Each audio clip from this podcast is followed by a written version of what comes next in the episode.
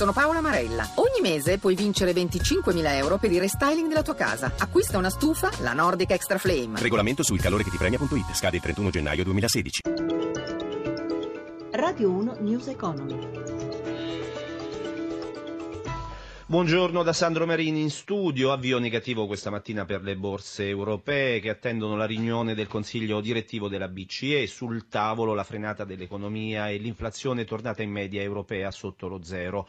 Non ci dovrebbero però essere interventi sul versante del costo del denaro. Attesa a Piazza Affari anche per il collocamento di poste italiane. Ma per le ultime novità ci colleghiamo con Milano, con Paolo Gila. Buongiorno Paolo, a te la linea. Buongiorno, buongiorno da Milano. C'è un clima di attesa proprio perché a Malta è in corso la riunione del Consiglio direttivo della Banca Centrale Europea. All'ordine del giorno c'è la riflessione sulla natura del quantitative easing e sull'efficacia di questa misura. È per questo che il discorso di Mario Draghi è molto atteso per capire se ci potrà essere un eventuale allargamento della politica monetaria. Per quanto riguarda i listini, viaggiano tutti intorno alla parità proprio in attesa di avere chiarimenti.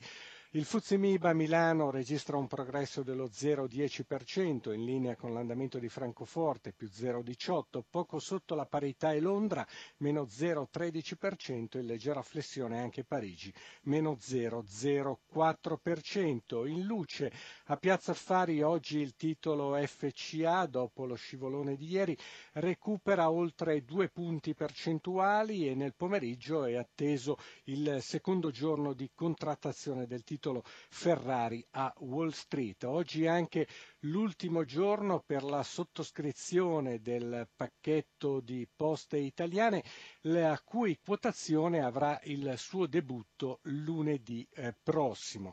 Per quanto riguarda le notizie più i temi salienti della giornata, eh, dobbiamo andare tra i titoli bancari perché le voci di possibile fusione tra eh, BPM e Carige mettono le ali a Carige che guadagna il 5%, ma invece mettono la Zavorra Popolare di Milano che cede il 3%. Stabilità si registra tra i titoli del comparto energetico, poco mossi gli industriali. Lo spread, il differenziale di rendimento tra i BTP e i Bund decennali, resta sostanzialmente stabile a 105 punti base con il rendimento dei BTP a 10 anni all'1,62%. Calma piatta anche per l'euro che contro dollaro è indicato a 1,1315.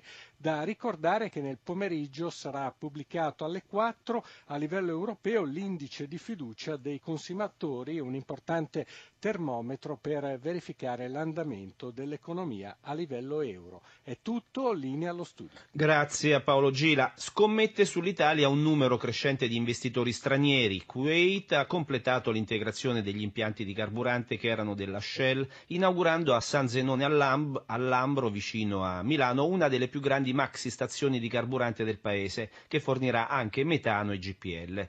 Ingenti investimenti in un settore non certo facile che il presidente in Europa della Kuwait Petroleum International, Baket al-Rashidi, spiega così. We do not look our investment in a certain country, either Il mercato italiano è parte per la Kuwait del mercato europeo. È un mercato difficile, ma un mercato in cui molti dei vincoli sono di corto termine. Il Kuwait è convinto che questi vincoli non rimarranno sempre e che la domanda continuerà a crescere, quindi che sarà sempre un mercato di grande importanza per una nazione che non vuole investire nel corto termine ma nel lungo termine. Quali previsioni voi fate per quel che riguarda il prezzo del petrolio? Resterà ancora così basso? I believe i fondamentali eh, è quello che l'OPEC ha deciso di rimettere in gioco.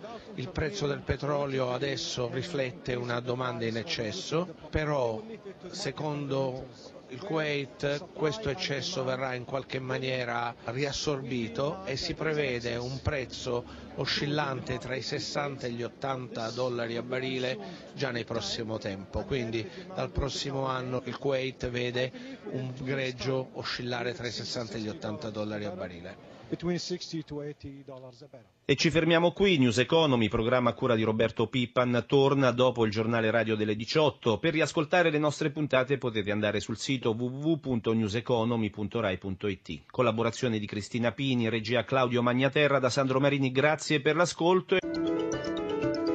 Radio 1 News Economy.